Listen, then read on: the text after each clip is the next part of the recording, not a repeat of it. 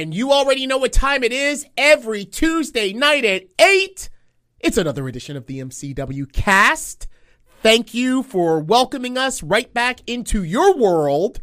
I'm Legacy, MCW Pro ring announcer, MC, master of ceremonies, Larry Legend. And joining us again in studio, MCW Pro general manager, the one and only Phil Stamper. It's always great to be here. I'm I'm I'm not a legacy yet.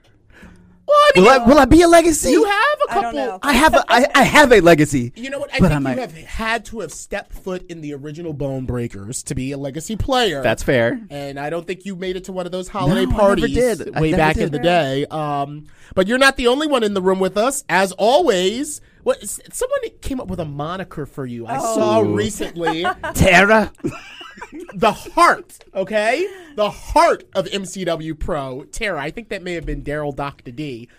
I don't know. Well, always. thank you for that. I don't know, but here I am. And I want to say thank you to everybody who's been listening to us on um, Facebook, YouTube, Twitch, and also all the major podcast platforms Mm-hmm. Apple Podcasts, Google Play, SoundCloud, Spotify, Stitcher, Pocket Cast, Breaker, Radio Public, and Castbox. And there might be a few others that I don't know about. Um, because that is not my area of expertise. but thank you all for listening, and thank you to those coffee club members who support us each week and each month. We really love and appreciate your support, and we love that you send in questions for us to ask our guests. So. So, you know, a lot of the folks at home may be wondering why a coffee club, you know, and I think that after so many episodes under our belts, I must remind everyone I have an affinity for coffee. I actually just tried out a new coffee shop today called Good Neighbor Coffee. It's on Falls Road. Uh, right near the dispensary Ethos, which used to be Missions of Hampden, hun. And um, it was delightful. I think the best part about it was that you got to watch the entire process of your coffee being made in front of you, along with whatever kind of little nosh you wanted. Mm-hmm. And they had a lovely outdoor patio. Uh, so thank you, coffee club members. I am a coffee enthusiast. I have several Mm-hmm. I cups of coffee a day. Tara, Yes, me as too. well. And we thank you for keeping us nice and caffeinated. It's one of the reasons I, I have so much energy when I'm here for the MCW cast every week is because I'm heavily caffeinated. Eight o'clock at night, and we're drinking. Uh, right. lots I of was looking at that. I'm like, "Eh, what are you I just doing? I just drank a cup too.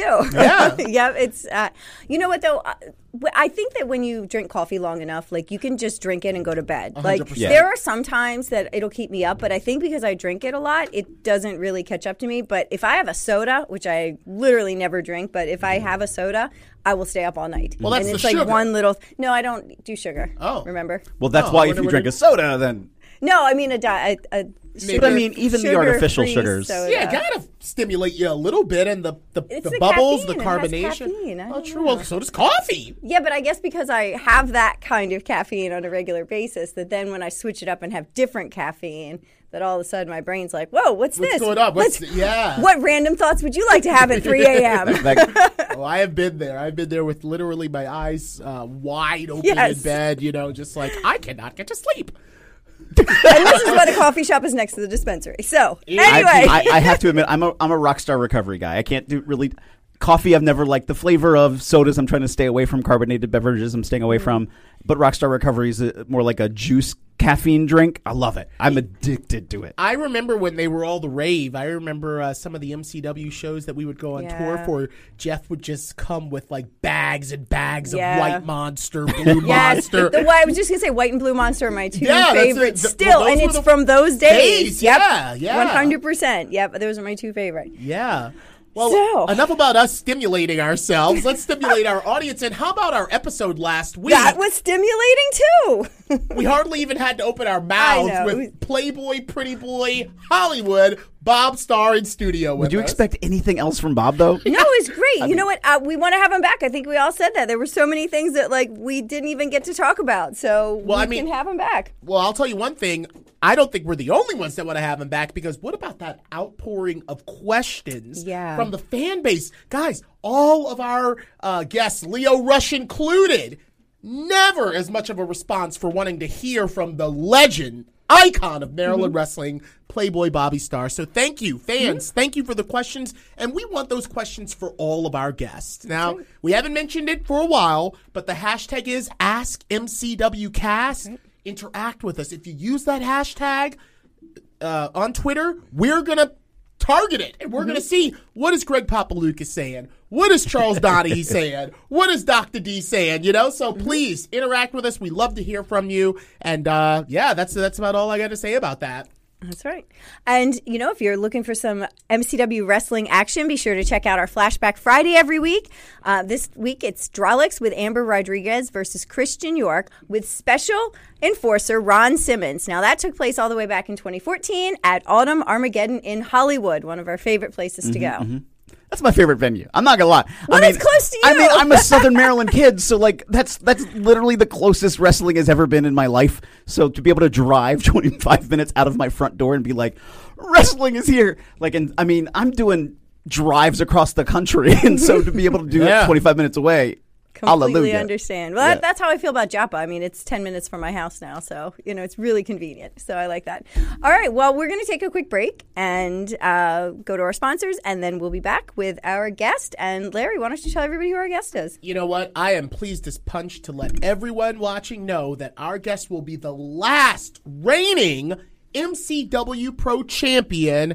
You last saw him on the Tribute to Bruiser special. I'm talking about Keikoa.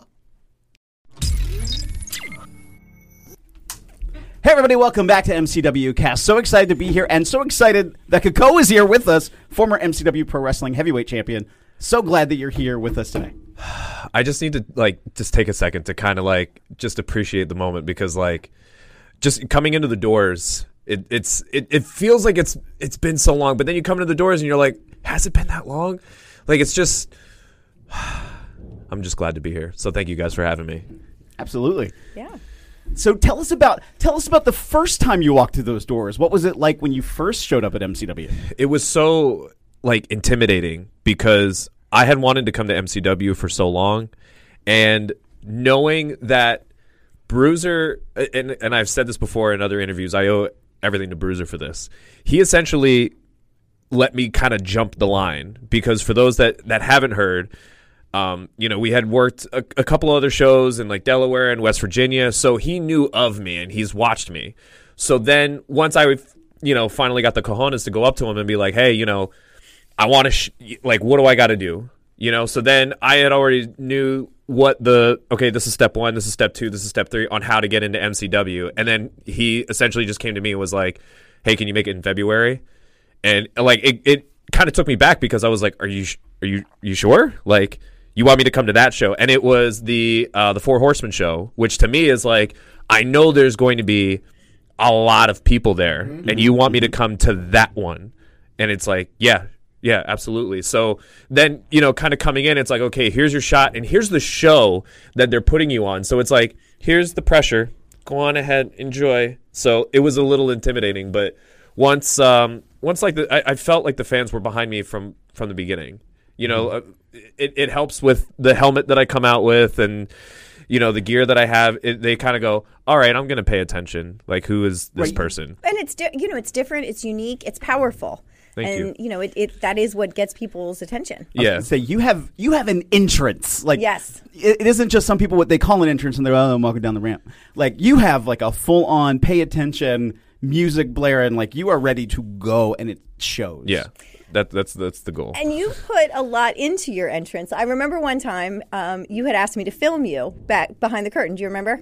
oh yes. Yeah, and we had to like you wanted it. I had to redo it a couple of times because you were very specific about how you wanted it to appear, Mm-hmm. and like I respected that so much because Oh. a lot of guys don't care. Like they're caring about the end game, getting to the ring, Mm-hmm. but you literally were concerned about what you looked like behind the curtain and how it would show up on the camera. And like to me, that said that impressed me because it said that you cared about all aspects of it, and that was when you first started here. So I didn't really know too much about you then at that point.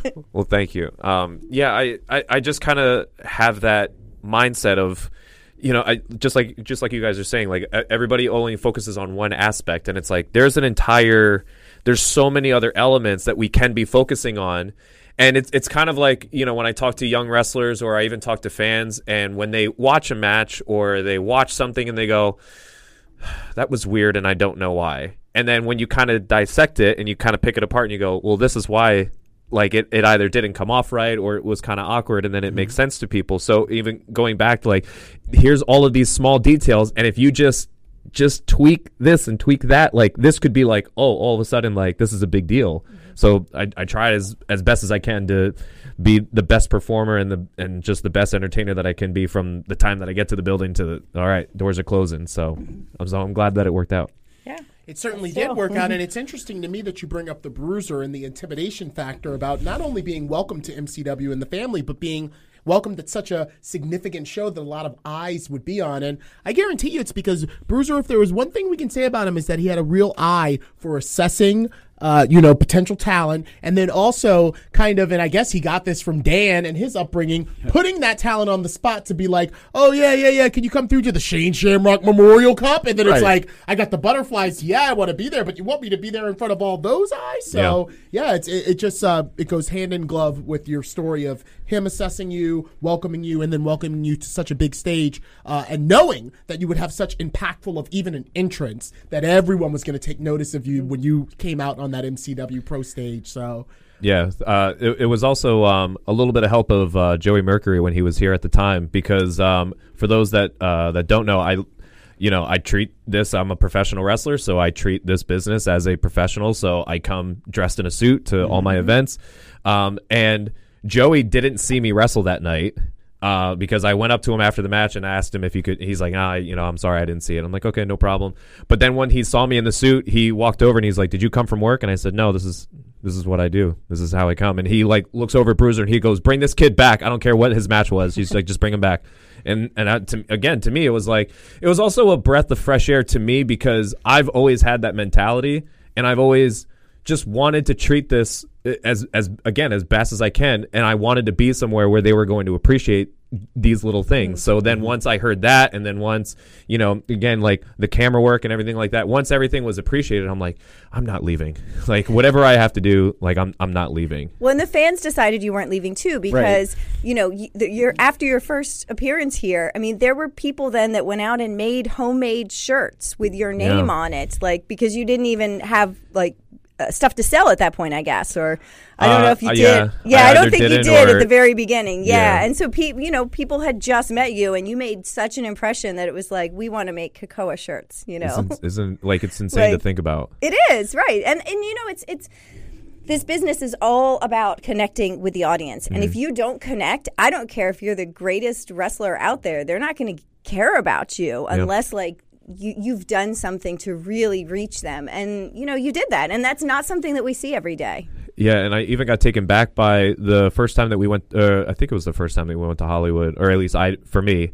And um, one of the kids came up and they had made a poster. They drew my helmet, and then the dad's like, "Do you like his face paint?" And like I looked at it, and I didn't even like I had already looked at the kid, and I didn't even realize like, "Oh, that's mine." Like, oh, oh, cool, yeah, yeah, I like that. Like, Right. awesome. And I was like, "Oh crap, this is working." you Yeah, know? absolutely. Right. They're building an emotional attachment to you. And you know something, Tara? You brought up a really good point. Uh, it's not just the captivating of the fans, but also kind of, and pardon this expression, the work you did in the back to get someone like Joey Mercury mm-hmm. to notice you. I'm going to say this right now. Three names that never showed up, not in a suit, to wherever I was on the Indies Adam Cole, Leo Rush, Damian Priest. Mm-hmm. Every time you saw them before the show started, after the show was over, if they were just coming to get a look at, those three names that I just mentioned always paid so much attention to. I am a pro. Mm-hmm. I am going to look like a pro. If a kid sees me after the show's over, mm-hmm. if somebody is like, "Who's this guy?" They're going to look at me like I know what I'm doing, and I'm I spo- mm-hmm. I'm supposed to be here. And Yeah. uh, look at the path that those three names that I just mentioned not followed. they're not weekend warriors who are just working an indie show once a month. Right. You know, Exactly. I mean, No, and and I think that that's to me that's been one of the most frustrating aspects during this pandemic has been I, I felt like the pandemic was a true test to the wrestling industry of okay who's going to stay ready? Who's who's going to wait until it's over and then get ready? And unfortunately the percentage of people that stayed ready is very very very very very very low. And then it's you know like i've tr- some of the shows that i have done since since we've you know kind of come back and you know things are opening up uh, there's times i've traveled you know 10 hours to go work somebody and they're they're completely exhausted in four minutes, mm-hmm. and then it's mm-hmm. and then you're kind of driving home, and especially now that I have a daughter, I'm, I'm kind of driving home, and I'm just I'm just angry because I'm like, you took time away from my daughter, mm-hmm. you took time like you like I'm I want again I I want to be the best professional that I can be. I want to make sure that I'm prepared for everybody that I'm going to step in the ring with. I want to give you my best. I want you to come into the ring with me and go, "Okay, I get it now." Like I I understand that there's there's two different types of um of backstory or reputation that comes with me. And I and I completely understand that. Some people have the bad side because they look at me and, and how I treat the business and they don't get it. And that's fine. I, I understand that. I'm not here for you. Then there's the other people that do get it. And if you do get it, then great. I want to work with you. Because if you get it, then you understand why I do what I do. And I uh, and again, I want to be ready. And again, the, this whole pandemic has been an eye opener of what the line is of independent wrestling and what the line of professional wrestling is. And I and I and I love that everybody gets to be in this. If you want to be part of the wrestling business by all means I don't care what your preference is who you are your background doesn't matter. You should be in the business. But with that being said you have to understand who else you're you're dealing with and that if that makes sense Yeah, absolutely. well, definitely. you know what I want to get into uh, because I've been mentioning uh, several times that for me, a lot of the stars that MCW has been able to produce came at a time where I was kind of on the road myself. So, what I really want to hear about at this point is your early days. Like, how did you even get involved to start the path to eventually be invited to MCW Pro? Uh, I mean, luckily, again, like you know, like I was saying with um, you know, getting to work with Bruiser. I mean, uh, I, I couldn't have gotten luckier because everybody else that's come to me like, hey, how do I get into MCW? And I'm like. I got lucky. Like I'm so like I'm sorry I'm sorry to tell you. parties. Yeah. But otherwise that's what they tell you you. got to come work the birthday parties. Yeah. And you know, and again, even to that credit, like there's a lot of times where I'm like, yeah, you know, if you want to go work one, like just let me know and come ride with me. And then the Mm-hmm. Yeah, amount of people just Yeah, I remember the Yeah. first time you came to a birthday party. You had like eight people with you or something, and they were all dressed professionally. And I was like, "Wow, this at is the, awesome!" At the time, I was running a wrestling school, and I'm like, you absolutely aren't coming unless Right. you are dressed professionally. Like, Right. otherwise, I'm sending you home. so, yeah, no, it, it was noticed, one hundred percent. thank you. Um, so yeah, I mean, uh, before that, I mean, just um, getting around as much as I can. Um, as soon as as soon as I was done with wrestling school, it, you know, it's like the, the chains are off. Like, go on ahead. So anywhere that I could go. And you know, I've been incredibly fortunate to work with Ring of Honor, work with Evolve. I've gotten to go, uh, you know, overseas on tours. So like, just learning from everybody has gotten me prepared for MCW. And I even, as much as I get frustrated, I'm like, man, I wish I was here like you know five years ago, or you know even further back. I don't know if I would have been as confident or as prepared to be here because, and I've said this to other people, like the roster here is insane. Like, there's not one person I think that's on the roster that couldn't carry the torch if they had, if they were given the opportunity. Like, if if they were in the right, if, if they had the right path, I feel like every like that's how talented everybody is here. So I think that I wouldn't have been as successful as I have been in my short tenure here, but again, I've been lucky. Now, how long have you been wrestling? So I'm coming up on 15 years this fall. And you mentioned that right when you got out of uh, wrestling school, it was kind of like the chains were off. Well, take us back to that uh, because uh, that's what I want to unearth is uh, where did you get started? Who trained you? All, all of that good Wavy stuff. Hold Lines, wait, I 2006. first, hold on. Did you I got I got the See- way I got see- the you reference. always want to be a wrestler? Like, was this your childhood oh yeah, dream? Okay. absolutely. Um, yeah, I, I told my I told my mom when uh, when I was a young kid that I wanted to do it, and they of course every other parent they're like, oh yeah, they'll, they'll grow out of it. and then luckily for me, I had met somebody that had a pro wrestling memorabilia store in Allentown, Pennsylvania. The guy's name was uh, Bud Carson. So he had a ring in the back of his shop, and at the time the Samoans were training there, but then they ended up getting their own building, and then he started his own wrestling school. And since I had come by when I was you know in high school and I was still in high school, he was like, "Hey, I'm starting up my wrestling school." And this is actually a really funny story. So my dad, um, as a graduation present, because I was this was my senior year, he's like, "Hey, you know, I'm trying to plan like maybe like we'll go on a cruise or something like that. You and your you know girlfriend." And uh, my girlfriend at the time, she didn't like cruises, so he's like, "All right," he's like, "I'll just give you 500 bucks and you can just." You know, go a trip here. Congratulations, you graduated high school. So I had the five hundred dollars. We were planning a trip to Daytona, and then when Bud was about to start this wrestling school, he was like, "Hey, do you want to sign up?" I'm like, "Yeah." And he goes, "How much money you got?" I'm like, how much you need? He goes, how much money you got? I'm like, I got five hundred dollars. and he was like, good enough for me. He's like, let's put that as a down payment. We'll we'll start going. And then I had to go home and be like, honey, um, yeah, we're not going to Florida. like we're not going on we're not going on vacation. She's like, I get it. Um, so yeah, I started training, and then um, when the chains came off, it was at the time the MySpace days when MySpace was taking over the wrestling industry, and that's how you know you networked. Before it was you know send your tapes and send your promo pictures and all that other stuff, but now it was the days of MySpace, and um, uh, the first company that gave me an opportunity outside of the rub that I got from my trainers was AIWF all the way down in North Carolina. A guy by the name of Rick Diesel, Yeah. who started that company, and now they've branched off, and now they have all of these other AIWF affiliates, which is really cool. Um, but yeah, he gave me my start, and um, I would drive all the way down there on a Saturday, and then I would have to drive straight back, and I worked at Red Robin Sunday morning, and I had to be clocked in at 7 a.m. So, yeah, good times, good Wow. times. Who was your first match? Uh, I mean, Against? technically, my first match was probably my against my trainer Bill Daly. Um, we did like a student show at at the school, which was really fun. And he actually like gave me my first pair of tights, and then I found some kick pads. And I always knew my I wanted my colors to be orange and black, so I found some kick pads that were white and black, and I just spray painted the back. And I'm like, all right, this will work for now.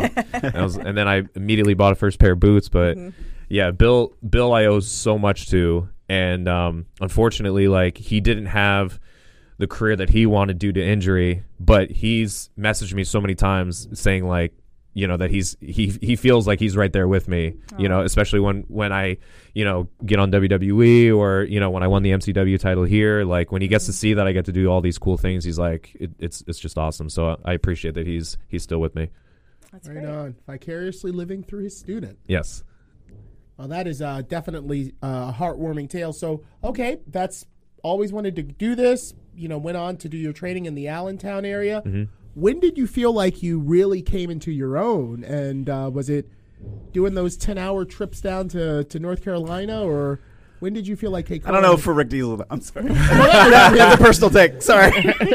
but when No. it, you felt like you arrived, like I, I'm I'm doing this thing. I'm here to dance. I feel like um there was always a moment where like I kind of felt it, but then as time went on, it was like, okay, now I feel a little bit more. Now I feel a little bit more. Um, for those that have known me for a bit, um, I started as Keikoa the Flying Hawaiian.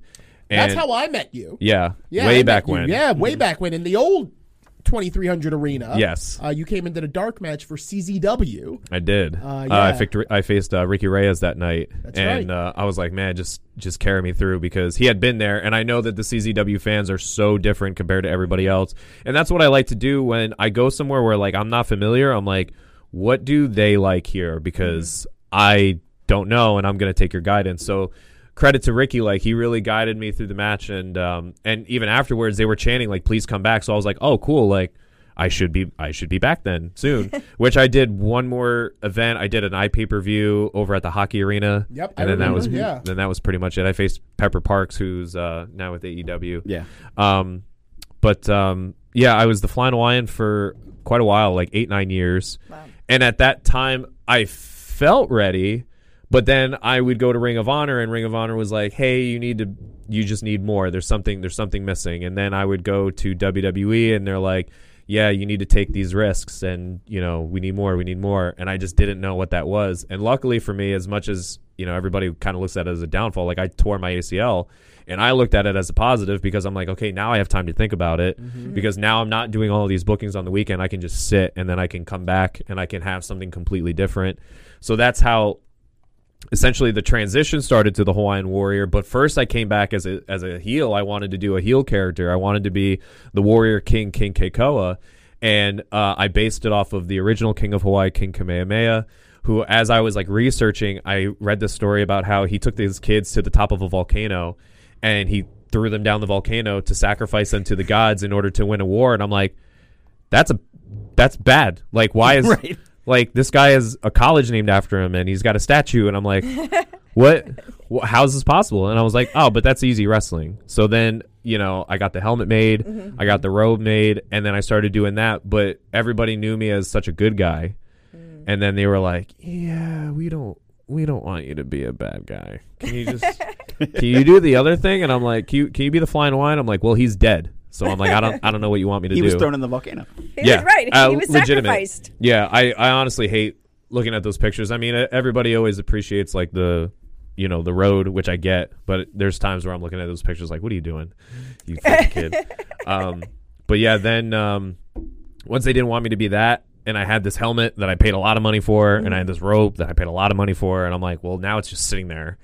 And then it was literally just dumbing it down because Keikoa is it, means the courageous warrior, warrior, doesn't it? Yeah, It- it, means yeah, the courageous means warrior that. in Hawaiian. And I'm like, why don't I just call myself the Hawaiian warrior? And I'm like, okay. like makes sense. I'm like now I'm gonna wear the helmet out, which a lot of old school guys when I was like pitching the idea, I'm like, what do you think about that? Like Keener, Mm-hmm. I'll I'll rib on Keener all day.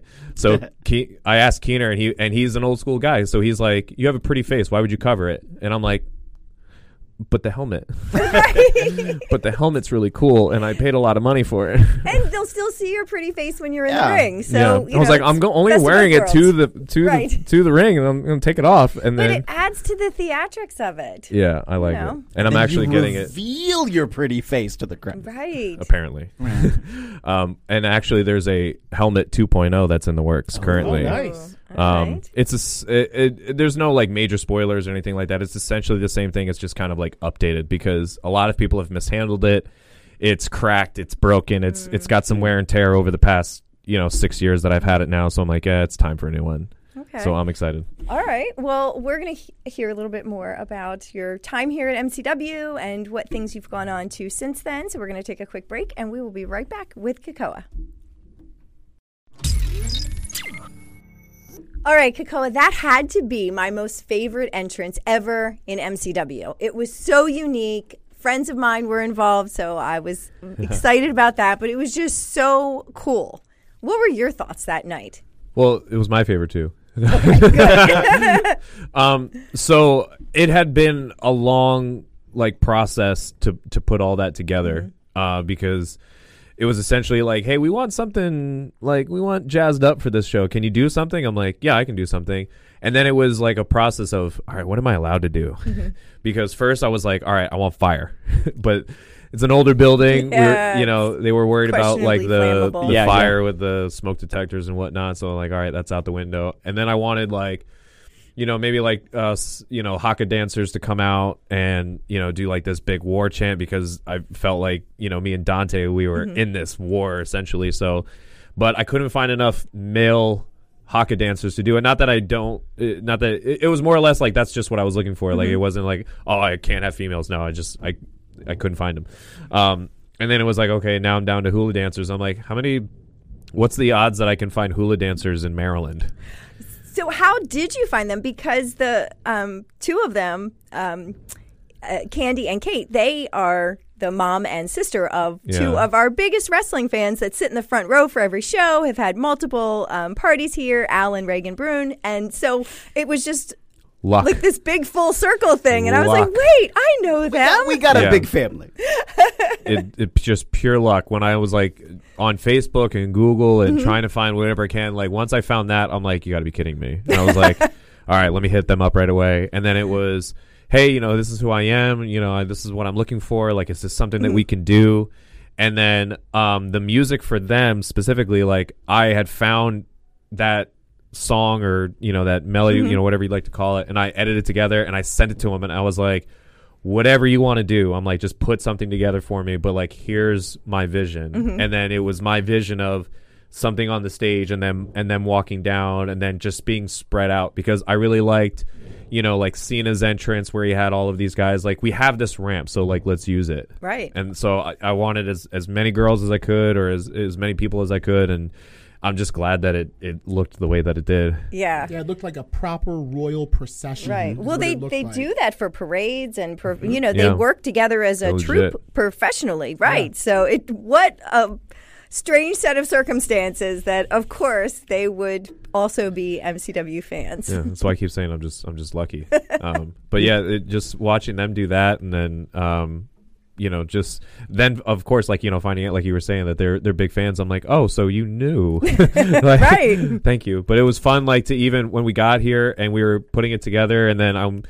you know, grabbing the cameraman and like, all right, so let's do this, let's do that. And then I watch like the rest of the boys and the rest of the roster Mm-hmm. kind of stopping what they're doing. They're like, what the hell is this? And then we d- we did like a run through like I don't know, maybe like two or three times. Right. And they're like, all right, I'm watching this. So I was Yeah. like, all right, this gotta be cool. It's if they that like it, then it's attention gotta to be cool. detail thing. It Yeah. really is. It's that extra effort that makes you stand out, and that's what you've done from day one. I try. So That's yeah. You know what? Also, it's money.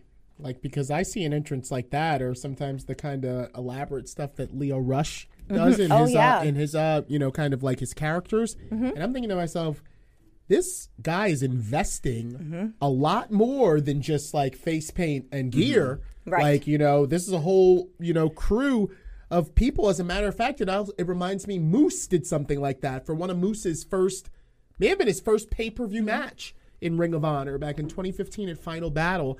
And I remember we were there at Terminal 5 and all these gorgeous women were just kind of standing around with ROH shirts on. And I'm like, what is this?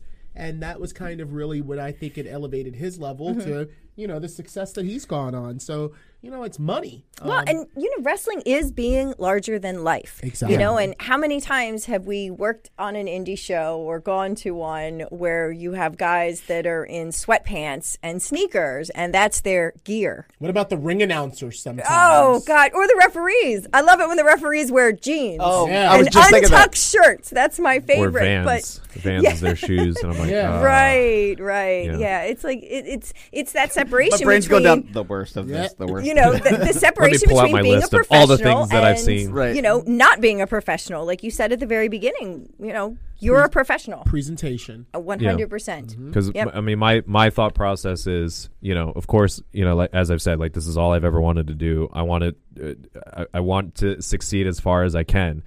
So my thought is, okay, if somebody's gonna see this, I want them to just go, oh, imagine if, imagine if he did that for us, like Mm-hmm. with our lights and our Yeah. production. Right. That is- and it works. That's all. It It, that's works. all. That's all Absolutely. I'm thinking about. Tommy Dreamer saw Leo's entrance at one of the Cage of Deaths. I think it was one of the first times he did the Black Heart. Immediately, he was like, "I want you at House of Hardcore."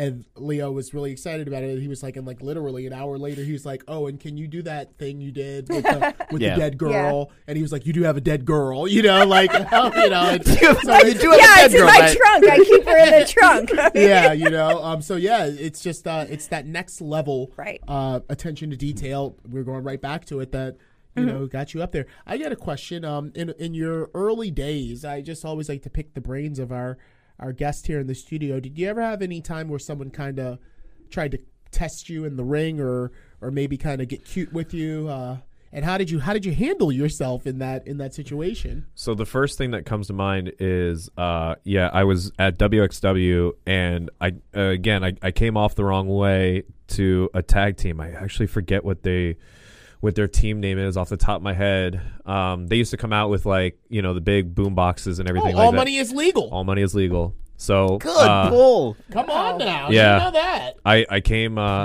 I came and- off the wrong way. Go ahead. I want to hear this because I know them very well. Actually, one of them better than the other. So I don't remember. I don't remember what I did particularly. I think I, I think I kind of do, but I feel like there was more to it. But so we were in a tag match and we were putting something together, and then we had a finish thought of, and then but they were like, oh, we have to get, check with Samu, and then it was intermission. So I was like, all right, well, if you guys are all right, I'm like, I'm gonna go sell merch. I'm like, can you guys check in with Samu? Well, I guess they wanted to talk more, and I didn't know that. Well, I went to go sell merch. And then I got to, I came back and we were first after intermission, and I was like, "Hey, are we good? Like, is, is that finish? Is that finish fine?" And they were like, "Yeah, they're cool with it." I was like, "All right," because we had everything else figured out. So I'm like, I didn't know we needed to talk more. So I'm like, okay, like my bad. But either way, I get in the ring, and the first time that I got in the ring, I remember like somebody, you know, I don't, I don't remember what their names are, but somebody grabbed me by the hair like hard, and I was like, "Whoa, like, ease up! Like, what the hell's going on?" And then uh, I started getting the crap kicked out of me, and I was like, "What is what is happening?" Like, and they're much bigger than me, so there's nothing I could do. But then, unfortunately, the padding in the middle of the ring started to separate, and I remember they both gave me like a double clothesline or a double elbow or something like that. Either way, my head just straight hit the board, oh. and then I had like the most tripped out like like everything was kind of like I had headphones on and I couldn't hear mm. anything, and I oh, was like everything was in slow motion, and I'm like, what is happening? I was like, I think there's a girl in a yellow shirt over there. Is this deja vu? And I'm like, oh my god, there she is. Oh no. And then I finished the match, and the only thing that I remember next is being in the locker room and kind of sitting there. And then they came back, and I was like, "Hey, like, you know, what was going on out there?" And then they were like, "Oh yeah, because you're, you know, you're a superstar, had to go and sell your merch." And I'm like, "But we finished. What, what's, what's the problem?" And then they got more testy with me, and then they wanted to fight in the locker room, and then people kind of brought held them back. And I was like, "What the hell did I do?" Like, I thought we were good. Like, my bad, you know. Um, and then after the show was over, somebody came up to me and they were showing me pictures of the match. And at one point, like I was on the guy's shoulders, I'm like, I don't remember that. And then I was on the top rope, and I'm like, I don't remember that. So somehow I finished the match, and then that was my also my first like, oh yeah, that saying of like the lights are on but nobody's home. I'm like, oh, that's real. So that was uh that was a fun time. So yeah. wow, you were taking us way back. All Money is Legal hasn't been around for No, many, many years. So, a long time. Uh, yeah, wow, I can't believe that. K Pusha and K Murda uh, trained at the Doghouse up there, uh, Long Island Wrestling Federation, with the likes of Homicide, Low Life Louie, Julius Smokes, that whole Dear Lord. crew. Yeah, Yeah. Um, they're not around, and you still are. So that just goes to show about attitudes. And um, I can relate to actually uh, running in with like some New York. I don't want to call them New York toughs, but there's an attitude that the New York trained wrestlers a lot of the times used to bring to the locker room, and that was like, "Ain't no punk." Yeah. You know, um, so I, I can empathize with that story. I'm not going to get into mine, but yeah, I always I always want to know about things like that, like uh, especially when you when you come to like kind of a pretty boy, which a face, which you really would be considered. Uh, you know, just I'm not I'm not a violent person. Like I'll I'll stand up for myself like when I need to, but like as far as like handling things out there or whatever, like I'll uh, even a, another story. Um, so me and this other guy who uh, I don't even want to I don't even want to give him the credit of his name. So um, fair enough. he's he's been spoken out. That's why I don't want to talk about him. Oh, we don't speak Okay. of the ones that have So, been uh, spoken out on. so him and I are are not on good terms. And then I don't know why it's always WXW, but I, wrestle for WXW, and Samu puts me against him, and I'm like, here we go. And I already knew what I was kind of looking into. Like I, I knew what was going to happen. And I but again, I treat this like a business. You know, I'm gonna do the best I can. So I went up to him at one point. I'm like, "Hey man, what do you want to do?" And he was like, "I don't know." I'm like, "All right, we'll talk later." And then I go up to him a little bit later. I'm like, "Hey man, what do you want to do?" I don't know. I'm like, "All right, man, I'll talk to you later." So now it's like literally like we're we're up next, and I was like, "Hey man, do you want to do anything out there?" And he's like, "No." I'm like, "All right, I'll just see you out there," because I I can do that. Mm-hmm. That's fine. But I already know what you're doing, Right. right? Right. So immediately we get in the ring, we lock up. I feel him start to back me up. We get into the corner, and he goes, "All right, I'm going to slap you." He goes to slap me, and I block it. I'm like, "I'm not, I'm not doing this. Like, mm-hmm. Right. I'm not doing this." But unfortunately, there's even times where like you get into it and you're you're doing what you're supposed to. And at one point, I remember he gave me a snapmare, and I go over it, and now I'm completely like I'm Open open, exposed, yeah. yeah, because he's behind me. I mm-hmm. don't know where he is, and I and I lost my focus for that moment, and he just came across the top of my head and just boom, like just hit me with his whole forearm right across my head, like jarred my neck and everything like that. I'm like, okay, you know, and I feel like I might have got my jab in. I really, I don't gave even. him a receipt. Mm-hmm. yeah, I don't, I don't even remember what I did if I if I did. Yeah. But I remember like the match being over, no one was hurt. Like it was just a pissing contest, whatever you want to call Right. it. We get to the back. My wife was like, "You all right?" I'm like, "Yeah, I'm fine." I'm like, "He got me once or something like that."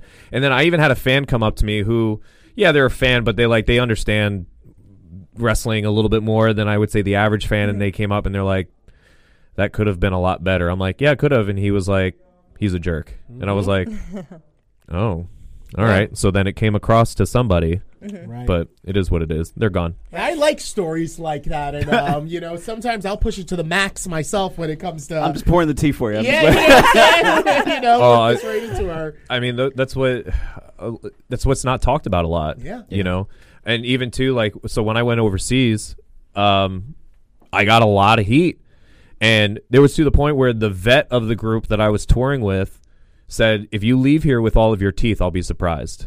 Wow. But like everything that I was doing, like I didn't mean like I try to be the best person that I can be, mm-hmm. and there was just little things that was just taken the wrong way. But it, I also had, and, and I didn't realize until afterwards. But like here's a guy that's coming from the United States over to the UK, and you're taking a spot from somebody from the UK that could be doing what you're doing, but you have the spot. So now you have to be way more respectful, way more like appreciated that like you get this opportunity. And I got an amazing opportunity, you know, like Danielson's talked about it, William Regal, um, you know, all of these guys have talked about touring with Brian Dixon and, and the All Star Wrestling, and I got to do that. Like I was truly blessed. And again, like so, there was a uh, at one point. Um, there's a gentleman by the name of Frankie Sloan who's a legend in, in the United Kingdom. He he was teammates with um, Robbie, obviously an NXT coach. Um, so um, at one point, uh, Frankie was always the guy that drove the van. Like he was just in charge of the van. And we had put up the ring, and we were going to go to the store. And um, Frankie was like, "Hey, let you know, let's go." So I went up to uh, Ollie, who's um, oh, what is his name in WWE? I only know him as Ollie. Uh, man, I'll come back to it. But Ollie, uh, Rampage Brown, Rampage Brown, who's in, NXT.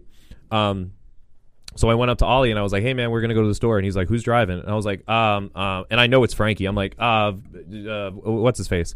And the vet heard me, and he was like, "What's his face?"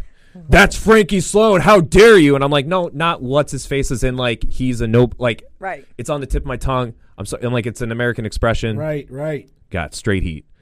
Straight heat for it. And then it it was just like one thing after another of like, no, I didn't mean to do this. I didn't mean to do that. So then once like I kept opening my mouth, which I try to tell a lot of people, like just even though even when you're trying to not get in trouble, I'm like, you're probably gonna get in trouble. Yeah. So Sale. don't yeah. So then when we were in the van, I didn't want to talk. So I'm because I'm like I keep getting in trouble. So I pop my headphones in and they're, they're like, "Oh, look at this guy. Now he doesn't even want to talk to us." And I'm like, "No." you can't win. No, like. Yeah. but I, li- but That may have been half of the test, though. Like I, th- oh, it was that definitely was- the test. right, right. Hundred percent. And you know, after a couple weeks, like I legit, and I, and I've said this before, like I was ready to quit wrestling because I'm like, if I can't make it here, Right. I'm like, what am I gonna do on tour with anybody else? Like, and I'm like, I feel like this is like the ultimate test. Like, I was so worn down. I'm like, I'm not having fun. And this was like three weeks into the tour, and we still had a good bit to go. And then just sooner or later, like I just learned from all my mistakes and fixed them. And by the end of it, that that guy that you know said I was gonna get my teeth knocked out, he was like, if you want to come back next year, it's cool. I was like, oh, cool. So I, I got I got the thumbs up by the end of it. That's good. That's great because I always. That's another thing I want to know. Has there ever been a time in in our guest's career where they were like, you know what? Do I really want to keep doing this? Do I really want to keep putting myself through this? So I, I, I'm glad that you brought up That when was you, on- were- you know your medal. Your medal was tested. Yeah, that was honestly the only time that I ever questioned it because I was like, and it was on me of like, what, like, how am I, how am I messing up so bad? Yeah. Like, I just honestly like, so again, it was just more pressure on myself. But other than that, there was never a time in all these drives that I've done and I have crap matches or, you know, just things did not go well or bookers don't message me back or something like that. Like, even now, you know, like, I have so much pride by saying like I work for MCW and I was the MCW champion. Mm-hmm. And there's still times where like I don't get messages back from people. And it's like no I'm good. Like I know that it's the right people are going to come Right. along the right people are going to respond and Sure. everything like that but as far as everything about quitting no that was just literally the only time and that was like for a moment I went to bed and I woke up the next day I'm like all right I'll figure this out Yeah. Yeah. So I want to bring you back to your time here at MCW, mm-hmm. and you had this feud with Dante, and you are both two people who, like we said, attention to detail and bringing your best foot forward at all times. Mm. How was that working with Dante? I love working with Dante. Um, I mean, again, just the attention to detail, like watching him with his, you know, with his crew and everything from the glass and the flask and just going down, like it was all perfect. And again, credit to MCW and how he was trained, like perfect. Um, you know, it was just, it was just so easy, so easy every single night. And then even that after that first show, which I forget what the town was, but that first time that I faced him, I was like, okay, that was really good. I was like, oh, hopefully we get to do more. And then even that, like, I was surprised because I was every time that we had I had to do a promo here. You know, really, you guys didn't give me any direction. They're just like, "Hey, do you want to do one?" I'm like, "Yeah, of course." Like, mm-hmm. this gives me time. Mm-hmm. So everybody's goal should be the heavyweight championship. So mm-hmm. I talked about it in like two, three promos, and then all of a sudden they're like, "Oh yeah, you're facing Dante," and I'm like, "How did that work?" I was like, you "Okay, spoke it into existence, Yeah. literally. yeah. So then after we had that match, then it was like, I think maybe maybe like two or three shows later, then it was all right, feud, and it mm-hmm. was like, well, that worked. That match was in Galena, by the way. Yes, yes, Yes. yes. Nice work. I, It's a nice little town. Yeah. I, I like going to Galena. the- I like the actually. I venue, really like it. I mean, it's a fire station. The people there are so cool, though. But you know, that's a crowd that, like, if they like you, they'll really like you. You Yeah. know, and and they did. Well, so I'll, I'll tell you, I'm not, and not a, I don't think I ever will be a promoter, but from a promoter standpoint, I can tell you that if I look at you as my prototype wrestler and Dante as my prototype wrestler, that's a marquee match. Mm-hmm. That's a poster. Do you understand? Like I can build you Yeah. looking the way that you look, bringing what you bring to the table, and Dante with the whole entourage, just like you said, the drink Mm-hmm. in his hand. That's a poster for and our main event of that's a main event. Exactly. That that we can put that poster up all around parts of Kentucky, through Tennessee, Alabama. Mm-hmm. I don't know who these guys are, but that big guy's got a headdress on, got a and that guy's headdress. got a whole crew with him. I want to see this. what are they know? drinking? Yeah, so I mean, just like just putting that box around the 2 Mm-hmm. of you, perfect, perfect opponent. I think of an opponent that I don't think I've ever seen you work, but I want to know if you had any any interactions with, and that's Lance Anoa'i. Did you and Lance ever tangle? I think we have had a singles match um, at WXW, and I know that we've tagged before. Um, but other than that, no, I don't. There, I don't think there's been too many times that we've we've been in the ring together. But you know, going back to your point of like just the poster, you know, like uh, as, again, it's something that I, I love to, you know, to preach to people of like, don't blend into the poster. Like, Yeah.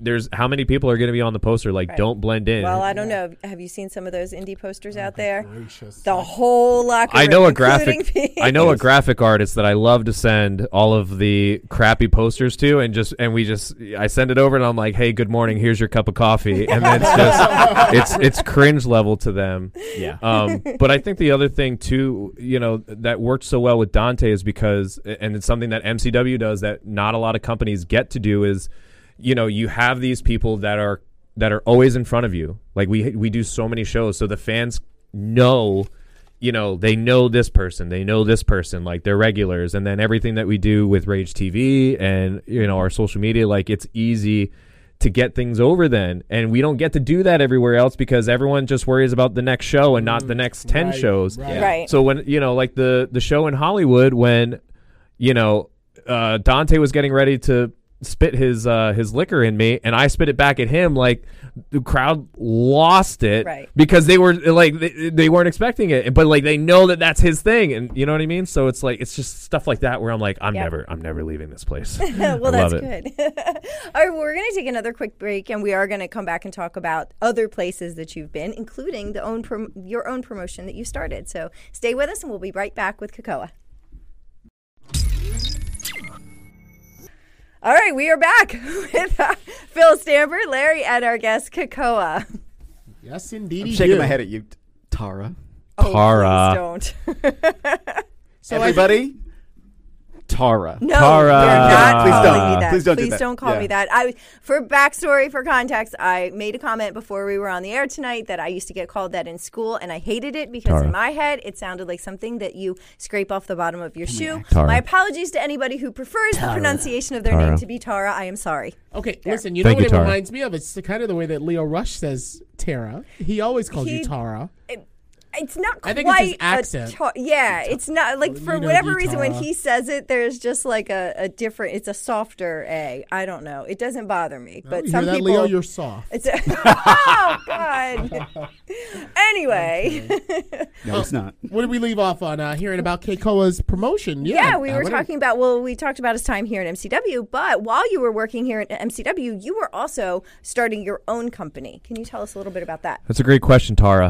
Uh, no, so um, yeah, I got approached by a uh, local gym owner f- um, when I lived in the Poconos, and he had just started his gym. He wanted it completely different than everybody else's because there's a Planet Fitness nearby, there's a CrossFit gym nearby, so he wanted to have just something that you know no other gyms were offering. So he was like, I, I would kind of like to start, you know, like a wrestling school and a boxing gym. Are you interested? And at first, I'm like, no, because who the hell am I? Like, I'm not one to you know, I I know my I know what my name value brings in the wrestling business, and it's low.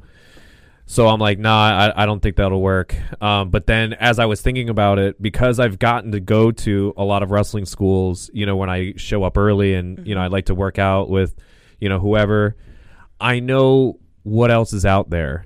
And I, and I cringe. And I'm like, uh, but I could, I'm like, I know, I know I'm not great, but I could do better than that. And I'm like, if they're out there, I'm like, I feel like I have to be I have to bring some type of good. I'm like I I'm like I feel like I could do something. So and there's there's nothing There's in that nothing area. there. That's what I was just going to say. I mean, I've been to the No. Poconos. There's nothing there. no. So that was my other big thing of like, well, where else are you going to Yeah. train? Because I was looking at it as like, you know, you could train a couple days a week then all the time now. I was like, yeah, that makes sense.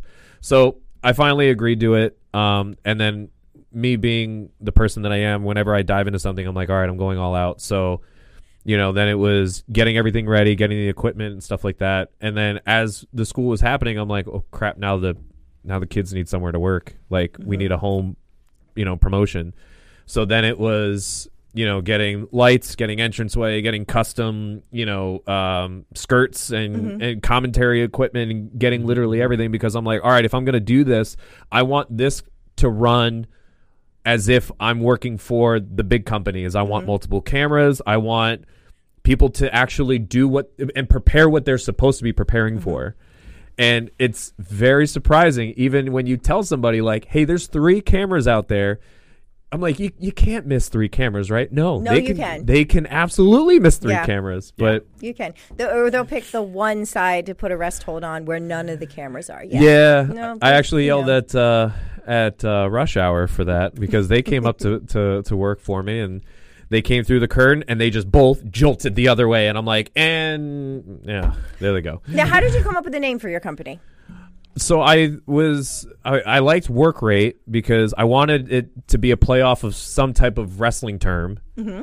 But then as I was like, oh, maybe it'll be like work rate entertainment wrestling, and they're like, how about just work rate? And I was like, okay. I'm like, Yeah. yeah, just be different. But so, but yeah, um, we started up, and you know, we we only ran for the time that I was obviously you know in the north, and then it was time to move to Florida, and but in the time that I that I was doing it, like I enjoyed it. it of course, I already knew it's a lot of work, but mm-hmm.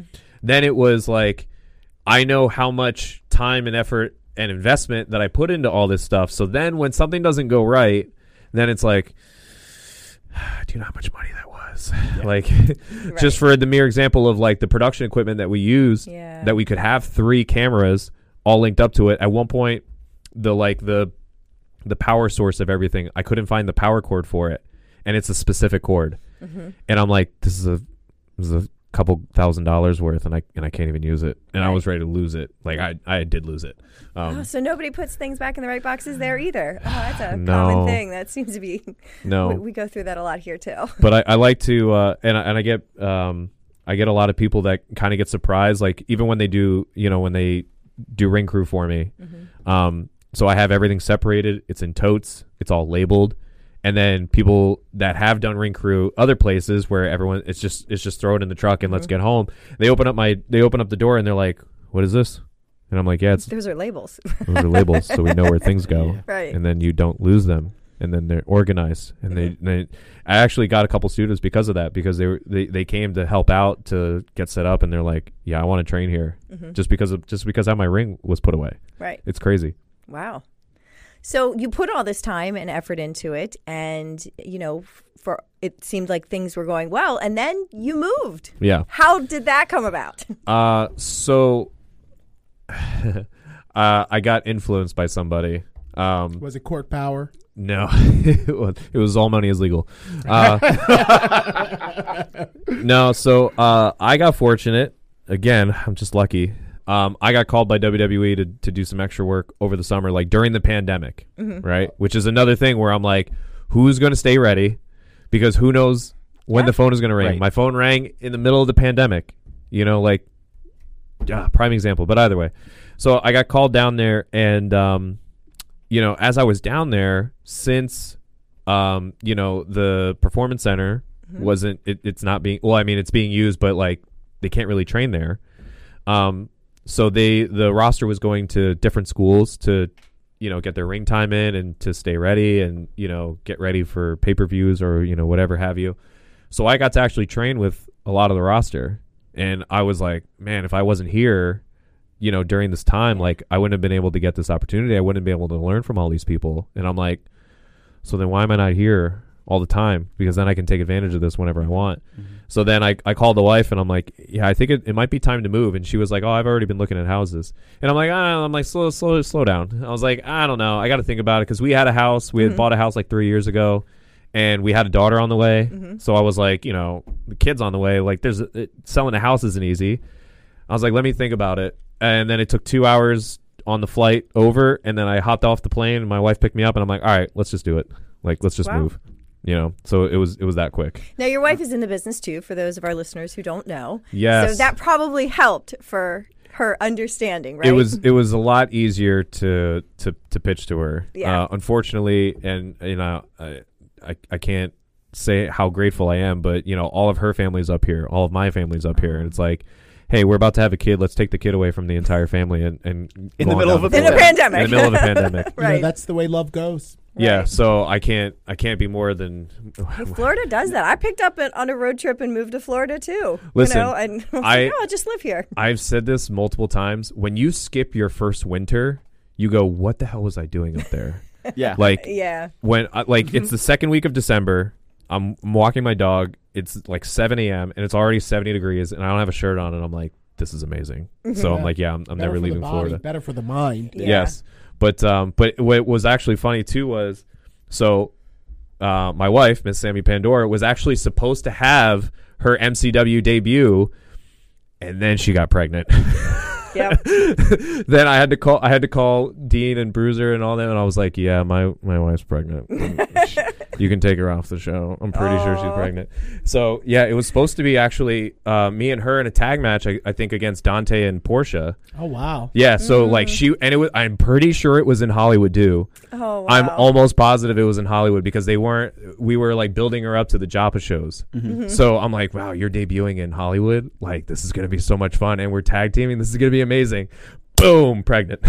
so Well. I ruined it. You ruined it. I ruined it. Now, how did the two of you meet? I'm guessing it's through wrestling, but Yeah. So um, so we worked for a company called The Sanctuary, which is up in Hazleton. Oh no, I'm sorry.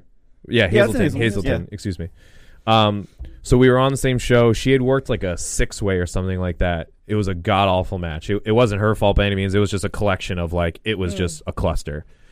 So I saw her like sitting in the locker room, like sulking, like she was so depressed. And at this point, we had only ever said hi to each other, and I was like, wow, she's. I, I get it. I get why she's so depressed. So I went over to to talk to her and cheer her up, and then we ended up finding out that our schedules were the exact same for like the next like five shows. Oh, so since she was like two hours north of where I was, and all of the shows were south, I was like, well, why don't you just drive to me? I was like, then we'll ride together. Saves you gas money.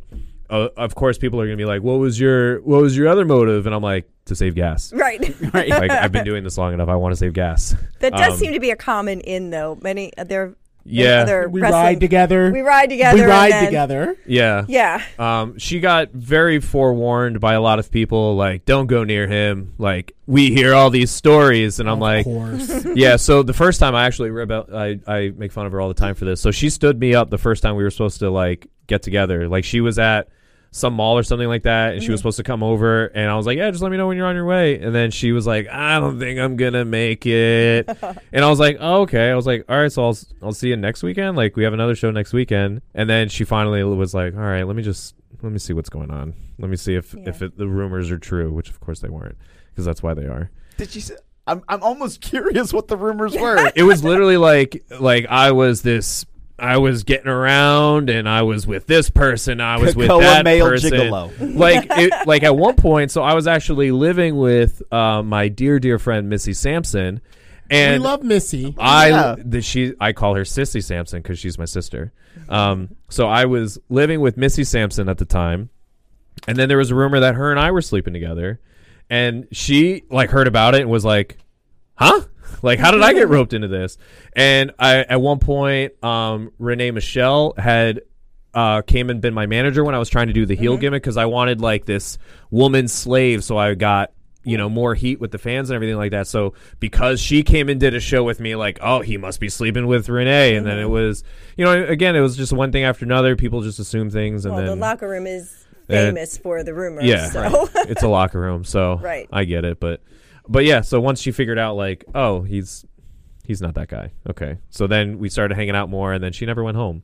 You know, Kind of like going to Florida. Like we're just gonna stay here. yeah, yeah. I'm never leaving Florida. She took a chance on you, and now you guys wow. have Well, a that's family. great. How long have you guys been together now? Uh, so we've been together for six years now. Mm-hmm. Um, our, we're, we're cel- celebrating our anniversary coming up, and uh, we actually just celebrated her first Mother's Day, and uh, of course she double dipped this week. So it was Mother's Day on Sunday, and then it was her birthday on Wednesday, and I was like, wow. well, I can't like I can't combine the two because it's her first Mother's Day, and then I'm like, okay, but it's her birthday, and she always like has this like I have terrible birthdays, so I'm like, Mm-hmm. all right, I'm taking her to Disney because she's a huge Disney mark. Oh, you can't have a terrible birthday there. Yeah, no, like it, It's the happiest place on earth. it was funny. Like That's I, their I, re- I recorded like her reaction because I thought it was going to be much bigger, Mm-hmm. and I was like, "Hey!" So I got my daughter, and um, I had bought her like this mini Minnie Mouse outfit Mm-hmm. like a week or two before, like already knowing the promo that I was going to do. Right. You know, when I was going to surprise her. So I got her dressed up, and then I was like, "All right, let's pick out your clothes now." And I gave her a Disney shirt, and I was like, "Here, put these ears on." And then she was like, "What do I need?" I'm like, "I'm like, yeah, call off work. We're going to Disney." And but and like she went into adult mode, like, "I gotta call off work. Like, what? Are, what's work gonna say?" I'm like, "I just told you we're going to Disney. Like, Right. call off." You know. So she ended up getting excited later, obviously, Mm. but you know, at first I was it, it was it was pretty mellow. The adult Right. side ca- came out, unfortunately, but That she had a good happens time. when you become a mom. yeah, All of a sudden, you're like, "Yeah, I don't, I don't play hooky from work. like, She- I she like gets- dependence and stuff." she gets she's very much like the nervous mom like she'll see me like flipping my daughter power bombing her on the bed and all that and she's like ha! mm," but then she hears my daughter laugh and Mm-hmm. she's like "Ah, i hate this i hate this because Right. i can't i can't argue with the results Right. How old is your daughter now?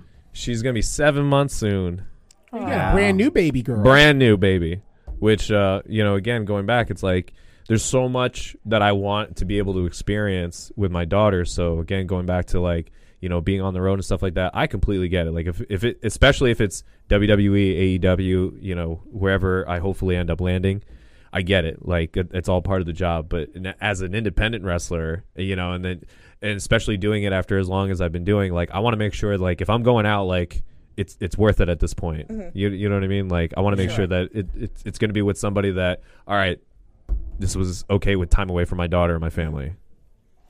Have you ever talked with anyone from MLW, Major League Wrestling? Uh, has there ever been any interest there? Unfortunately, not. Um, I think it, it and it falls back on me because I need to be the you know the person that's hey who do I talk to? Hey who do I talk to? But when I have so many people that you know I see that I'm friends with or at least like I'm cool with, and then they become successful, they go to this place and that place. I don't want to be that guy to be like, hey, so who do I talk to? You know what I mean? Because again, I want to be happy for that person, and I want to mm-hmm. figure it out on my own. I don't want eh, as much as nobody's going to open the door for me unless they feel like it's okay to open the door for that mm-hmm. person. But at the same time, I'm I'm still stuck in my old ways of like, no, I'll figure it out. I'll figure it out. Yeah. So I just haven't I haven't worked on that yet. So where all now that, that you're down in Florida, like where all have you connected with? What all places are you working down there? So I work for uh, Mike Orlando, who started his own company. Um, you know he- Mike Orlando, the Green Machine. the- I think I I mean he was the Green Machine at one point. I don't think he calls himself the Green Machine anymore, but he is still Mike Orlando. Oh. Um, but yeah, he started his own company. It's called uh, Grind Time Wrestling, which is out of Sarasota, Florida. Um, so I work with him. He rents my ring and uh, some of my equipment. So we got a good relationship. So you took all your there. stuff with you. Oh yeah, I took everything. Good. Because I mean, again, to kind of go back, you know, with everything that I got, it, it was it was a it was a two part like it was for I, I could do a wrestling company, but at the same time, as you guys know, like there's so many people when they run a wrestling company, it's okay. This guy is my DJ. Okay, this guy is my ring guy. Okay, Yeah. here's my this guy. Here's my video. I'm like, well, if I just had everything. You could just get from one person. Now you're not relying on four or five different people. I can also give it to you as a combo, and I'll work the show on top of it. Right. So it was a way for me to get more bookings in business. The business, the business, The business, the business, brother. um, so yeah, I work with Mike. Um, I work for WXW still. Um, so WXWC4 is in Allentown. WXW is out of Florida. Um, so Pops runs that down there, so I work with him. Um, and we also have uh, Pro Wrestling Action, which is debuting soon. Um, but other than that, I haven't like branched out too much just because of how much of a relationship that I want to make sure that I have for Mike because he runs my stuff and for Pops. Um, and also because I know that MCW is going to open up soon and I need to keep my schedule as clear as possible. I heard that. yeah. Oh, it was funny because when I said I was moving to Florida, everyone's like, oh, we're going to miss you at MCW. I'm like, who said I was leaving? Right. Like, I, I didn't say I was leaving. Like, absolutely not. And I was still a champion at the time too. Mm-hmm. So I was like, what do you think I'm gonna do? Like, I'm just, I'm just like, all right, guys, see you later. I'm like, no, I'll be back. I was worried. I'm not gonna lie. I was like, oh no, okay, Yeah, no, okay, I'm ready. right. nope, nope, nope. Still coming back. Yeah, I remember well, that's what good. happened with Des- Desmond Xavier uh, when he moved to Ohio. That was it for him, and it's very uh, heartfelt, uh, you know, goodbyes that he Yeah. said when he he said his farewells for just moving out there with all the, the Sammy, Dave, Chris, Mhm. Jay, Chris, that whole crew, Richie Swan. Luckily, I, I've, I've gotten a lot of couches offered around here. So again, lucky. So yeah, I'll be back up. Now, what do you do when you're not wrestling in Florida? Uh, I try to spend as much time as I can with my daughter. Mm-hmm. Um, there's not a lot of time, um, you know, because uh, when I'm not uh, at shows, then you know I'm training during the week. Um, you know, I like to try to have you know my beach days with her, Yeah. or we we go to the pool or something like that. Like whatever I can do with her. Mm-hmm. Um, which is it's crazy because you know before I was a parent and I would see all these parents like doing things with their kids at like a super young age. I'm like, Mm-hmm. they're not gonna remember anything. But like at the same time, like when I took my daughter to Disney and we went on like Pirates of the Caribbean, she's like looking around and she Mm-hmm. Was like so attentive, and I was like, oh, this is pretty cool though that Yeah. like Yeah. she's actually watching, like she's not just like staring off Right. you know, into the distance, which I always make fun of my mom for because since my mom's back up in Pennsylvania, she's like, I'm missing everything and my daughter's not going to remember me. I'm like, she stares at the ceiling fan. Like, she, she doesn't know what her nose is. Like, I get it, but I'm like, it's okay. Like, you'll be around when, she, when she's older. Yeah, and just Yeah. take lots of pictures because, like, I used to do the same thing with my kids. Like, I took them everywhere. Like, we were constantly going somewhere. We had memberships to everywhere. Like, I'm a road trip person, so Yeah. I'm like, let's go to DC or let's go to Philadelphia. And they, you're right, they don't remember it, but I took all these pictures, and then you know, now that they're older and they're teenagers, I'm like, remember this? And they're like, no, we don't remember. But wow, that's really cool. We went to all these places. Yeah. you know. Yeah, so my wife they is the- remember it in some way. She's the big photographer, which then I get yelled at. They're like, "There's not enough pictures of Sammy and the and the baby," and I'm like, "Well, I'm usually the one holding her, and she's usually the one taking the Right. pictures." Right. So I'm like, "But all right, I'll make sure." So now, like, I, I I'm trying to remember as much as I can. Like, all right, she has a baby. Okay, camera out. Right. So as much pictures as I can. Are the oh, grandparents Oh, good good. with like Zoom or other technology like live video? no, Let's your face. Of course no, not. Of course not. absolutely not. My dad, my dad has a cell phone. Finally, my dad just got a cell phone like two years ago. Old school flip. Not even like a regular, like I don't know, Samsung or something, but like a, a super old one. So like Yeah. a lot of times he's like, send pictures of of my granddaughter, and I'm like, I did. Did you get it? No, and I'm like, get a new phone, like get, get, get an iPhone. So uh, so yeah, my dad's not good with it. My mom is kind of good with it. You know, she's she's a little bit better, but then she's still in the same of like. She'll go on her laptop and she's like, "I can't sign into the Netflix," and she's like, "Here's why can't I sign in? She's like, you. This is the email address you gave me. I'm like, no, it's not. It's this. And oh, I wrote it down wrong. Like, you know. So yeah, Yeah, no. the older your folks get, the more you find that you are the parent of your parents. Yes. And like kind of guiding them through things like tech and email and Mm-hmm. messages. Um, so I can empathize with you there. I don't. Yeah, it'll always be like, well, I'll tell a story with my mom, and she's like. That's not how it happened, and I'm like, no, that's exactly how it happened. She's like, no, I would remember, and then, and then like, what's the Netflix password? And I'm like, it's this, and it's like, oh my, you know, f- brain fart, and I'm like, so which is it? Which is it, ma? You remember everything or you remember yeah, nothing? come on, Right. yeah, Right. figure it out, get on the ball. well, I can kind of relate to that. I can't remember any passwords. That's what so she'll pull out like this. The, she's like, "Oh, I gotta sign into this," and The she pulls out the whole. She's like, "All right, where is it? Where is it?" I'm like, "Why don't you just have it in your phone?" I got she goes, an address book, so it's alphabetized. That's what I Oh, used to wow. keep my. Before I got an iPhone, I legit from the, The dollar Rolodex. store had an address book, and I would flip it open, and you know, N was for Netflix, and so Yeah. I'd go to the N page, and I'd see my Netflix. I'd know my email address. I'd know my password. Yeah. You know, mm-hmm. and then I got an iPhone, and everything Now it's everything. changed. And now it's like, oh, I hit the password button. I still got to look it all up because Yeah. I can't remember it. But Yeah. she argues with me me where I'm like, well, what if you lose that paper? And because I'm like, why don't you just put all that in your phone? Then you don't have to carry that Right. paper around with you. And she's like, well, what if I lose my phone? I'm like, what if you? What if this gets wet? Right. Like, what if you lose this paper, mom? Right. Like, come on, like get get get it together. You'll take the picture of her paper, and that way you have it on your phone. Yeah, like I'll, I'll tell you another funny story about my mom. So she for Christmas, um, she wanted um like a really nice like studio type picture with me and my wife. This was when Oh, we yeah. first got engaged. Mm-hmm. She wanted to see the ring and everything like that. She's like, "I'm gonna pay for you to go to J.C. Penney to go get to go get oh, pictures done."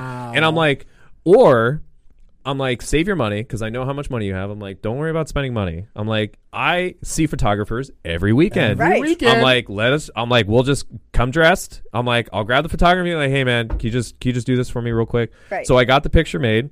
Right.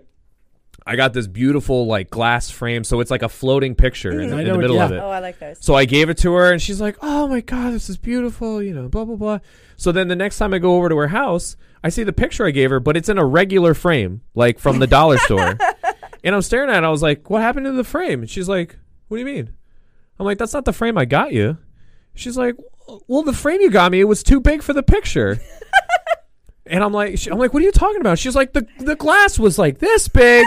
The picture was only like this big. Like, what was I so supposed to do with it? I was like, "Ma, that's what it's supposed to be." Decorative. Right. It's it's a floating picture. Ma's old school, okay? I want borders on my frame. I She's gonna hear this. She's gonna text me. She's like, "How dare you do this to me?"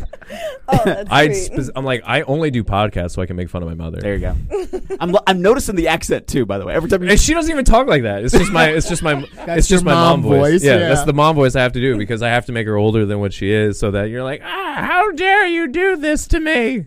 Well, I think I need to exercise my mom voice right now. And uh, with that said, it's time for one of my favorite parts of every MCW cast. And, you know, Phil, that last line of questioning that you provided for our guest, Keikoa, was a great segue into the Indie Roundup. Oh Lord. But we're going to do it a little different because Yeah. we've got the man of the hour, and I'm not talking Leo Rush, with us right now. That's you, Phil. And after a lot of fan analytics, we've decided that all the falderall with flying in the graphics and we're going to the indie roundup. We don't need that, especially with you right here at the table with us. So, with that, Phil, you and I are prolific, ubiquitous figures in the entire wrestling industry right now. I like Yes. ubiquitous. You Yeah, well, we wait, are. You, you like it or you don't like it? I like it. oh yeah, absolutely. I was I like, mean- why wouldn't you like it? if if, if uh, I'm an iPhone, you're a Galaxy, and that means everybody's got us. Uh, you know, somewhere Charging right there. somewhere around the country. So I think that you and I can just dish and Keikoa and Tara, if y'all want to jump in on this, but let's do our indie roundup. First topic of discussion, not late breaking, but just within the past few weeks, Dark Side of the Ring. The Nick Gage story was on Vice TV. It was everywhere. It was on everyone's lips. What did you think of it? I mean, it it was at the by the end of it. I've heard a different feel from different people about how they felt during it, but by the end of it, you actually you felt uplifted. You felt very positive about what happened with with him. Well, he has a tremendous story. He does. And it kind of unfolded like a story book from his origins to all of the trouble with the law to losing his brother to his redemption. Uh, so they were able to package that in one solid hour. Some of my favorite parts of it were the behind the scenes looks uh, at what was going on when those matches were being put together and uh, his perspective on uh, the, the injury with Thumbtack Jack where he almost died Yeah. um, and also uh, the David Arquette when things kind of got a little hairy between him and David Arquette in that one match that they did out there in LA. So uh, if you haven't seen it at home, fans, you can grab it on YouTube. It's been uploaded and flipped by some users, so you can watch the entire Dark Side of the Ring. And hey, Not you- that Larry's telling you to do anything illegal. Well, I mean, I didn't upload it to YouTube. I'm Yeah, just telling just- you to. he's just Yeah, saying, hey, you wait, can- you can it. go watch and you it. have to you actually have to look it up yourself. Right? Yeah, and, and also uh, shout out to our very own Larry Legend cameo in the Dark Side of yeah. the Ring. Um, so Knew there was an ulterior motive.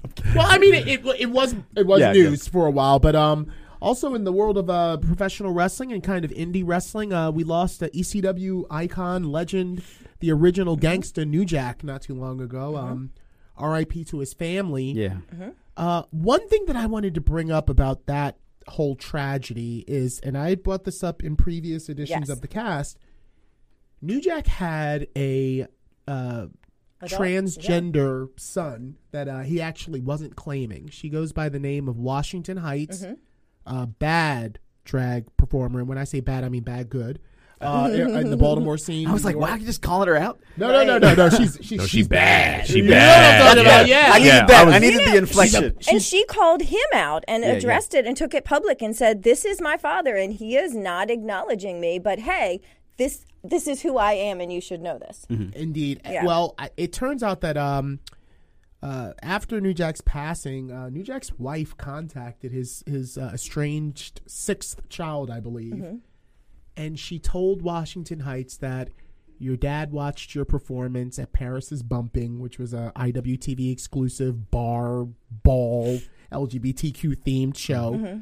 Your dad watched your performance at Paris's Bumping, and I think there was another polyam cult show by MV Young Yeah. that Washington Heights performed. She does, you know, drag a drag lip syncing, and uh, he said he he loved everything that you did at both of the performances, that's and great. that he was trying to work at a way to work with Yeah. his son, his uh, talented, you know, bright shining uh, light that he brought into this world, uh, but it wasn't meant to Mm-hmm. I know be. you were trying to call, uh, you were trying to put this together and call both of them out on social media. I remember, you know, to, Yeah. to get them to appear together. Well, here's the thing. I did one of oh, one of I did New Jack's last show, Yeah. which was ICW No Holds Barred 11 then and now down in Tampa.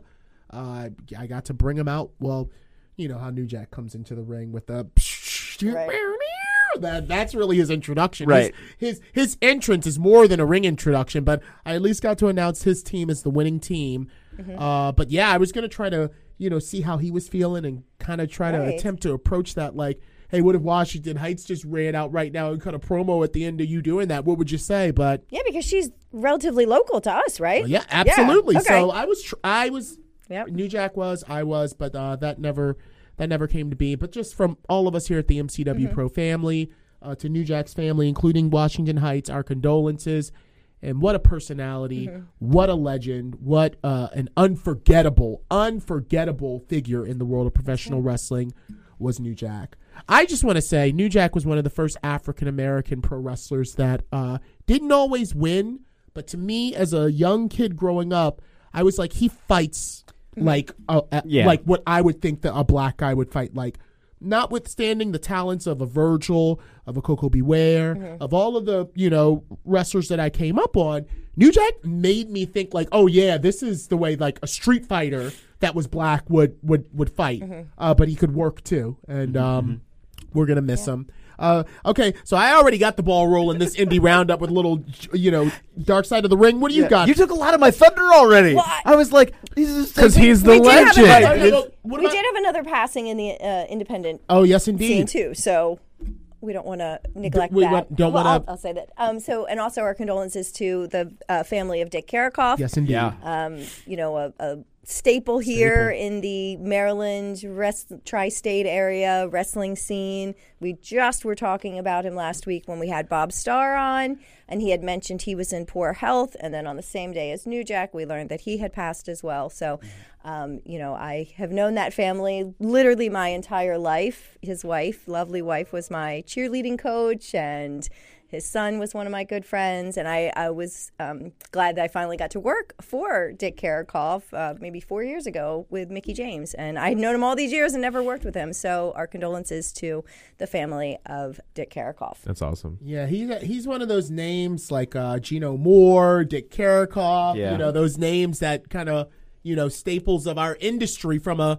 promotion standpoint that you always like. I Yeah. you hope to work for them. Many one an. MCW poster has his name because it was his promoter's license for years and years that we use. So, And yep. that's kind of what our family is. How about this one? I got one. I'll feed to you. I'll pitch this one Sure. to you underhanded. We mentioned, Keikoa, that when I first met you, it was in CZW Wrestling. You were the flying Hawaiian, Keikoa. Gross. I mean, it is what it is. I Yeah. was I was Larry Kennedy Phillips. That's neither here nor there. But um, there were remember. there were a few rumblings on the Twitter universe recently. Um, Phil, you want to touch on that? So CZW's uh, social media posted just the word soon. I'm- and Ominous. both of us have had the the individual ple- pleasures of working for for CZW. Keikoa, you have too, and um, knowing that the tr- the trouble I have to say it, the trouble that that that company has sometimes brought itself. Uh, that isn't always the best. The fact that beyond before speaking out, things were called that. I mean, I, I think if you visit LuFisto's social media, like she could tell you a little bit more about some reasons why she doesn't care for the particular owner of CZW. And so everybody thought, especially now with with the pandemic, oh, they're done. Okay, it's time. Like we're, we've moved on.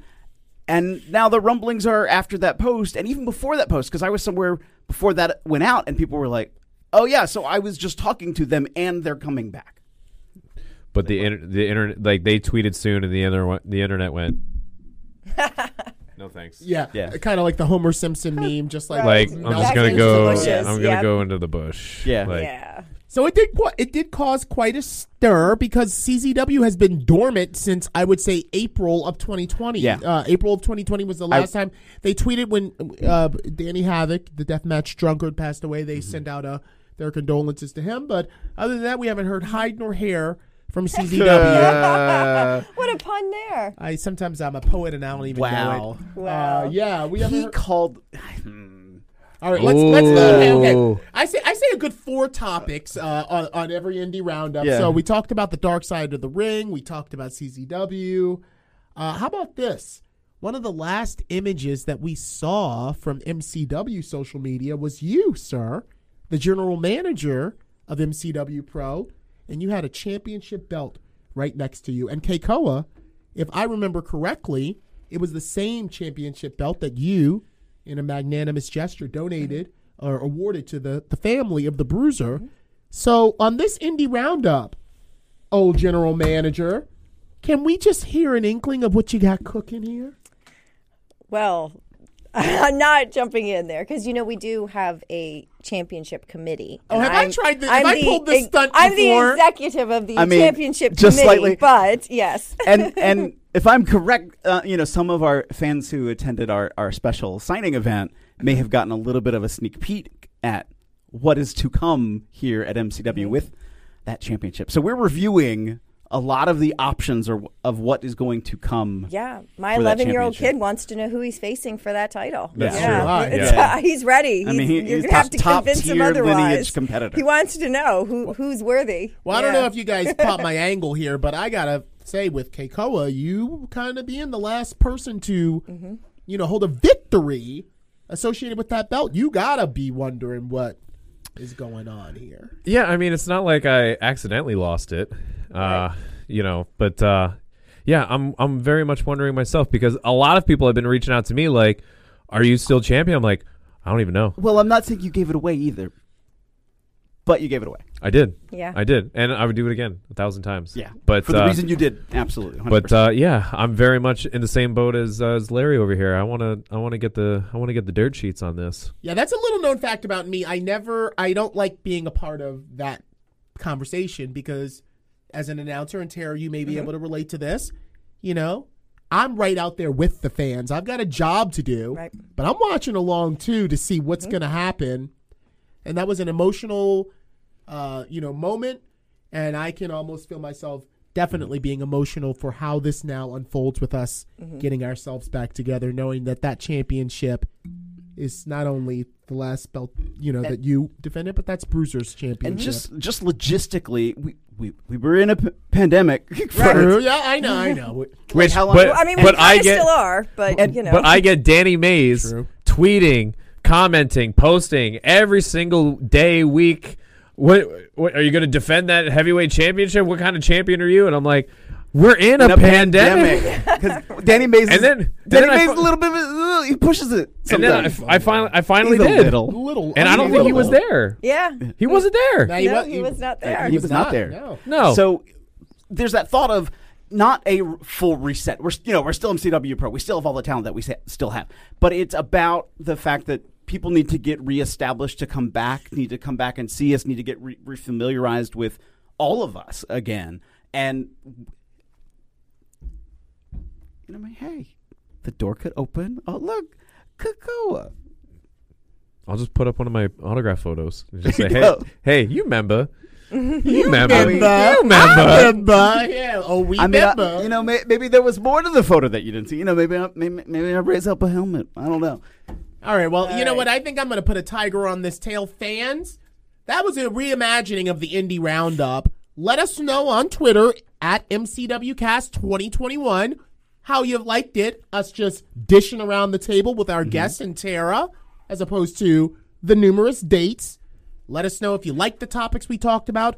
Let us know if there's anything that you know about that's going mean, on uh, in indie wrestling for I'm, us to. and I'm glad we're doing this because, like, I, I even our our fabulous director behind the scenes, I, I would even say, like, is there anything I should bring up that like we 'Cause- can talk about that? more or less it's you you are in the circle of of independent wrestling. Like you're in the circle of it all. And then to add to that every time i turn anything on as far as independent wrestling i see larry pop up everywhere. I'm like oh there's larry again. So what two better people to do the indie roundup than than you two? When we met each other in 2009 in Connecticut doing PWS Oh, the yes. Majestic Seven uh, title tournament. Yes. That's when we met each other, and it was love at first sight. and with that On said, that note, Whoa. Yeah, that- Whoa. well, you, we love you. And on that note, this has been another exciting edition of the MCW cast. we're not done yet.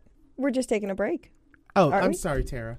I didn't know that. I You bad. the championship committee was that. You know what? I had hearts in my Yeah, eyes. not bad for- isn't good. You bad. We've got a couple questions for our guest. Oh yes, and of indeed. course, I, I, thanking our um, thanking our uh, coffee club subscribers. So that's it. all right, so we're gonna take a break, and then we'll do that. whatever the championship Okay. executive wants to do the executive to the championship committee. yeah the assistant to the regional manager what it's a it's, It's an a thing. office It's a rep. whole Who gave officer. me the title? it's an office All right, we'll reference be He back. said it. We'll be back. I was the assistant to the regional manager for the director of talent relations before, so yes. executive.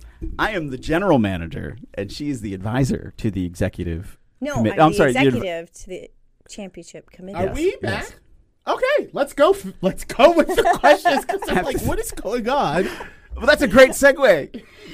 Tara. All right. So, wow. I'm kidding. I, I do apologize. Can I just Ta- set the timer already? Okay. So, Keikoa, Yes. we have a couple of questions yes for you. tara i have to enjoy this while i'm here All right. So, if you could have a dream match with any star from any generation in any company, who would it be? Uh, not Lord Diaz. Uh, not any of the cartel. Um, uh, to be quite honest, I mean, there's there's literally so many. If I had to if I had to say one right away without thinking about it, probably Randy Orton. Okay. Um, but there's a lot of people that I want to face for different reasons and, and, and like different platforms. Like the amount of times I faced Adam Cole is, and I love Adam, and I now I want I want to face him up there. You know what I mean? Like or like I want to face Steamboat back in, or excuse me, uh, Flair back in the day when he was facing Steamboat all the time because Right. I'd, I'd like to experience that. Um, so yeah, the, it's a it's a long it's a laundry list. Okay. Um, if pro wrestling wasn't an option for you, what do you think you'd be doing instead? Lord, uh, I would honest to be quite honest, I would be 400 pounds, and I would be playing Call of Duty probably every day. I love playing video games, and I love just like watching movies, and I love my lazy days. Yeah. So, yeah, I honestly I don't know. I've been asked this a lot of times of like, what would you do if you weren't wrestling? I'm like, I don't, I don't know. Mm-hmm. And I feel like even after my time in the ring is done, like I'm gonna be training or I'm you gonna never be leave the business. No, I mean, you I'm know not. You have a ring to I mean, yeah, I have. I'm gonna I'm gonna be involved in some way. So Yeah, once you're in, you're in. yeah. Okay. So, and then another question is what are the chances of you uh, tag teaming with Sammy in a mixed tag match? I know that it was going to happen and didn't happen. We talked about that. So, what about taking the family on the road and, you know, and I keep saying my daughter is doomed. Like two two parents in the Yeah. business. Um, which uh, you know, I've also talked about because like they're like, well, you can't press wrestling on your daughter. I'm like, I'm not going to, but but, right. When you think about it, like if a normal dad has a, a lawn care business and they're like, "Hey, you're off for the summer. All right, come work for dad. Like, come cut Yeah. lawns and come do this. Like, learn how to be, you know, how to hustle and do all this work." Yeah. Like, my daughter's gonna be moving rings. Like, Right. that's what that's what I do. You know. Yeah.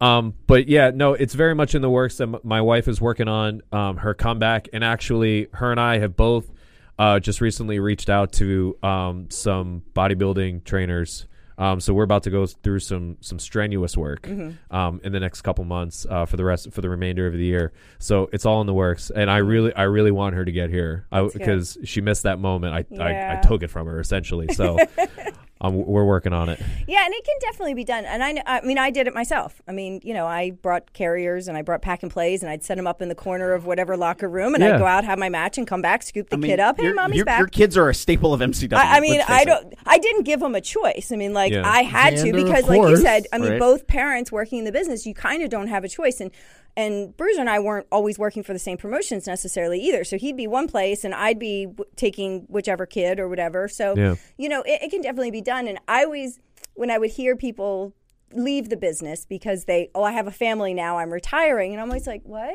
Why would you do that? I don't. Can't you just put him in the car? Yeah, I don't like- understand that. Everyone's like, "Oh, you're not going to take your kid on the road, are you?" And I'm like, "I have Sure.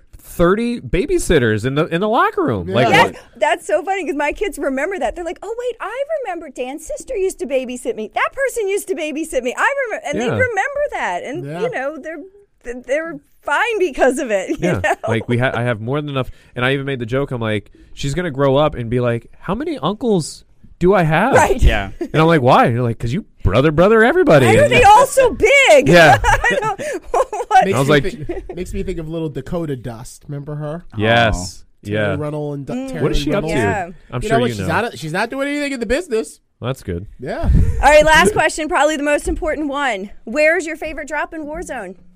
Oh. Where's my favorite drop? Mm. Oh, prison run, prison run all day. you have to go to the prison. Uh, you you uh, doesn't matter. I mean, it has to make sure you have to make sure that the prison is not on the direct path of where you're dropping from because if it's too if you're dropping too close to prison, it's going to get hot. So you got to be a little bit further away from prison. You got to hop out. You got to get the chopper. You got to fly all the way to prison. So then you can load up on all this stuff without having to worry about everybody else. So you're building all that money. You're building up everything, and then on top of it, you grab a most wanted. So you grab the most wanted, and then you get like a ton of cash like right away and no one's bugging you. So then once you're all established and you're like, all right, now where are we going to go? Like now let's figure out where to go. I think it's a solid strategy. And we got a lot of wins from that at the start of the pandemic when no one really knew how to play Warzone yet. And then now it's like anytime we drop, we're like, all right, yeah, it's a prison run. And then we see four other choppers flying there. And I'm like, everybody figured it out. like, ah, Wow. now it's hot all the time. You know, we've talked a lot of uh, we've talked about a lot of stuff here tonight, but this is the most animated you've been about it. I Well, get, I mean, I he get said hyped if he up. wasn't doing wrestling, this It'd is be what video it is. games. Yeah, I this can is- see that you have that there same a new passion. map now? Like, did they nuke the island or? I mean they did. So what they did was instead of nuking and then creating a whole new map, they just changed a bunch of colors. They changed a couple buildings. They they did some minor changes and they call it Verdansk 1984. It's kind of like they went back in time, Oh, which. I'm assuming. Like I don't know anything about you know all that stuff, but my assumption is they had this idea for a brand new map. They ran out of time and they're like, this isn't. This is either going to cost too much money or like we we're running out of time. So like let's just change a couple things and then boom, it's back in time, and then they Yeah. that's how that's how they're keeping. It. They might have around. learned some lessons from Fortnite too, because Fortnite did bomb new thing, and then everybody went ah. Yeah. And so now they're actually merging it back to be like the original island. Well, I mean, at the end of the day, they're going to do what they want to do, and we're just going to buy. That's just Yeah. It's all Right. about the Well, game. if I can get my hands on a PS5, so anybody that's listening, if you have Oh. one, let me know, Wow. That is please. a first. You can You know, contact that's me, a and I will special let him thing know. that someone buys for someone. It is Yeah, very. it is. is. and If if you got a lady, or or man, what you know, whichever your preference. If you've got that special someone and they get you a PS5, you better never let go because somehow they got their hands on one, or they just said, "All right, screw it. I'm just pay the extra money and here I go. I got one because I can easily go get one. Yeah. I could easily go pay somebody, you know, nine hundred dollars, but they're retail five, and I'm like, the highest I'll go is eh, maybe seven fifty. Anything over seven fifty, I'm like, all right, come on, Oh, like. yeah, I I don't even like paying full price for anything, so I'm Yeah. definitely not paying overpriced. But Exactly. you know.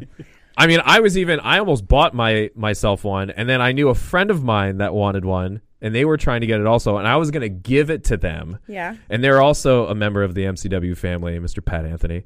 Um, I was just gonna give him my PS5 because I knew he wanted it more. Mm-hmm. Um, but then he ended up somehow, I- I think he got one. Mm-hmm. Yeah, he yeah he did get one, and I'm like, so now you got one, but I don't. And I'm like, hey, help me, help me. All right, so Well- fans, that's the first er- forever in the MCW cast uh, history.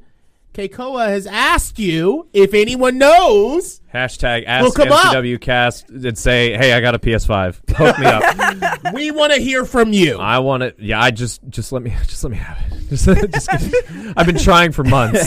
Just just Aw. come on. I'll give you an MCW heavyweight championship shot. How's Hey, that? there you have it right there. Put that on the Uh-uh. marquee. Put doing that on the We're not- marquee. no. You No, heard it here would say. first, fans. You heard it here first. On on on uncommissioned street fight Just make sure right. you're that I know nothing about. Am I good? Am I good? there? Okay. Well, you know that is, I think, time to put a tiger on the tail. I had to look up Dakota Runnels and see what she's up to. She's actually in film and television production. good for Well, her. Good for her. Doesn't, make- All right. doesn't surprise me at all. But uh, we are going to end this episode of the Okay. MCW cast. But you know where you can catch us every Tuesday night at 8 on all of those platforms that Tara rattled off at the onset of this cast. I'm MCW legacy announcer Larry Legend. For Phil Stamper, Tara, and Keikoa, thanks for joining us. We'll see you next week.